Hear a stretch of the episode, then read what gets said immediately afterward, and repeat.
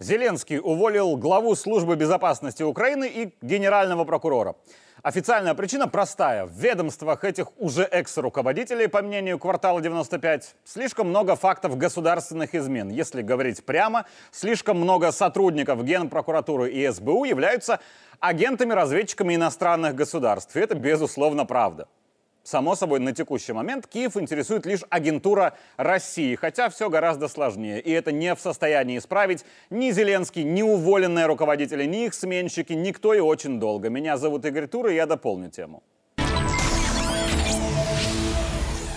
В своем видеообращении в Телеграм такое ощущение, что Украина капитулирует быстрее, если у президента этой страны забрать iPhone – Зеленский рассказал, что ведется 651 уголовное производство по статьям о госизмене и коллаборационной деятельности сотрудников прокуратуры, органов досудебного расследования и других силовых ведомств, в том числе СБУ. Поясню. Делать выводы о количестве агентов в украинской системе по числу 651 невозможно, ибо это количество производств – Шпионов может быть от двух до бесконечности. Но Владимир Александрович дополнил, что более 60 сотрудников СБУ и прокуратуры продолжили свою работу на занятых Россией территориях, то есть стали работать на Россию. То есть, скорее всего, так или иначе, многие на Россию работали и до занятия России этих территорий. Сиронизирую. Офис Зеленского плохо считает. Что значит более 60? 61, 62, 69? Неужели тяжело сказать точно?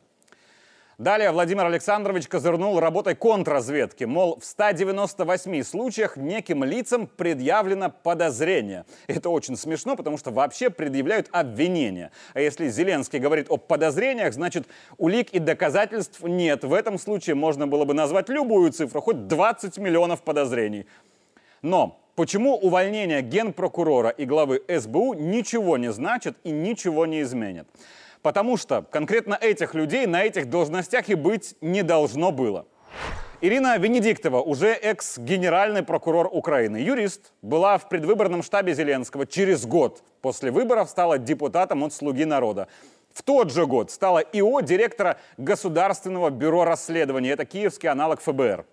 Еще через год назначена генпрокурором.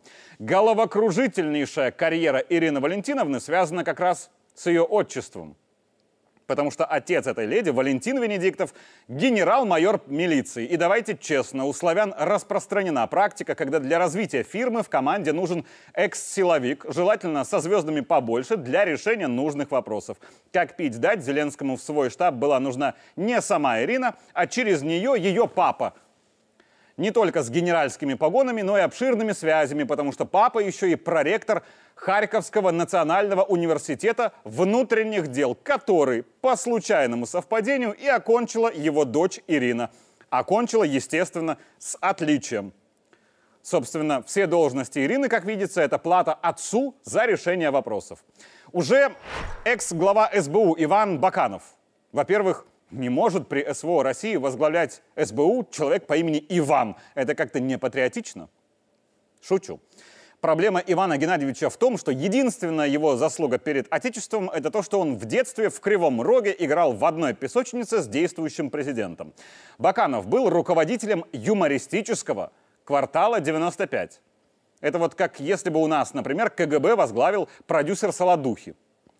Абсурдность назначения Баканова в 2019 была в том, что у него не было звания вообще никакого. И перед назначением руководителем спецслужбы Ивану Геннадьевичу выдали лейтенантские погоны, чтобы хоть как-то обосновать его доступ к госсекретам. Нигде, ни в одной стране, особенно на Украине, в России, в Беларуси, генералы, полковники, подполковники и майоры никогда не будут подчиняться лейтенанту даже если закрыть глаза на липовость и этих маленьких звездочек. В чем проблема службы безопасности Украины? Леонид Кучмов в 2004 за несколько месяцев до окончания своего второго срока, подписал указ о выведении из СБУ Департамента внешней разведки и создания на его базе по российскому образцу службы внешней разведки. А внешняя разведка – это главный вектор работы любой спецслужбы. С тех пор СБУ быстро превратилась в орган со специфическими функциями. Главная задача, если говорить просто, преследовать оппозицию. Но оппозиция на Украине начала меняться как перчатки вслед за сменами президентов. Ющенко, Янукович, Турчинов, Порошенко, Зеленский. СБУ покидали офицеры по политическим и иным причинам и кадровые дыры каждому президенту. Для борьбы с инакомыслящими, сохранения власти и доступа к финансам затыкать нужно было срочно, поэтому в СБУ без разбору брали граждан любых стран. Само собой, все разведки мира этим хаосом в Киеве успешно пользовались. Какой процент сотрудников СБУ иностранная агентура? 3% или 97%? Никто понятия не имеет.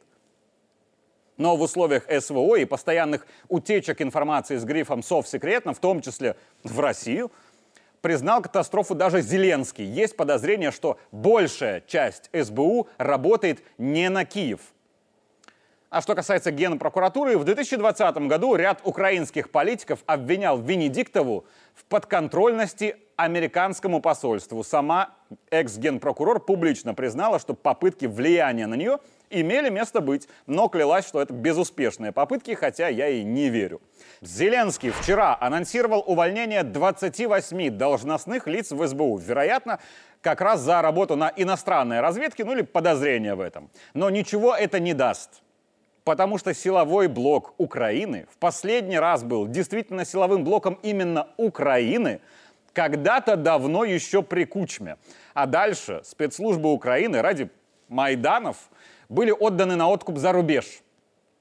О безопасности своей родины среди людей в погонах в нашей южной соседке пекутся лишь энтузиасты, которых мало. Большинство работает на интересы других родин, или прямо, или косвенно. И вот вам предположение в качестве примера. Когда всякие полки и батальоны с белорусскими наемниками на территории Украины стали ну, чуток разрастаться, как-то очень странно, одномоментно все они были переброшены из теплых тикток-студий на фронт. Российская армия тут же начала бить ровно по тем позициям, где были эти самые наемники. И сообщение о том, что нациков из белорусских нацбатальонов задвухсотили, то есть ликвидировали, ну, пошли как-то очень кучно. Я в такие удачные совпадения не верю. Я верю в искусство кукловодства. Проблема Украины в том, что своих профессионалов-кукловодов там давно почти не осталось. А вот квартала 95 там все больше. Меня зовут Игорь Тур, и я дополнил тему.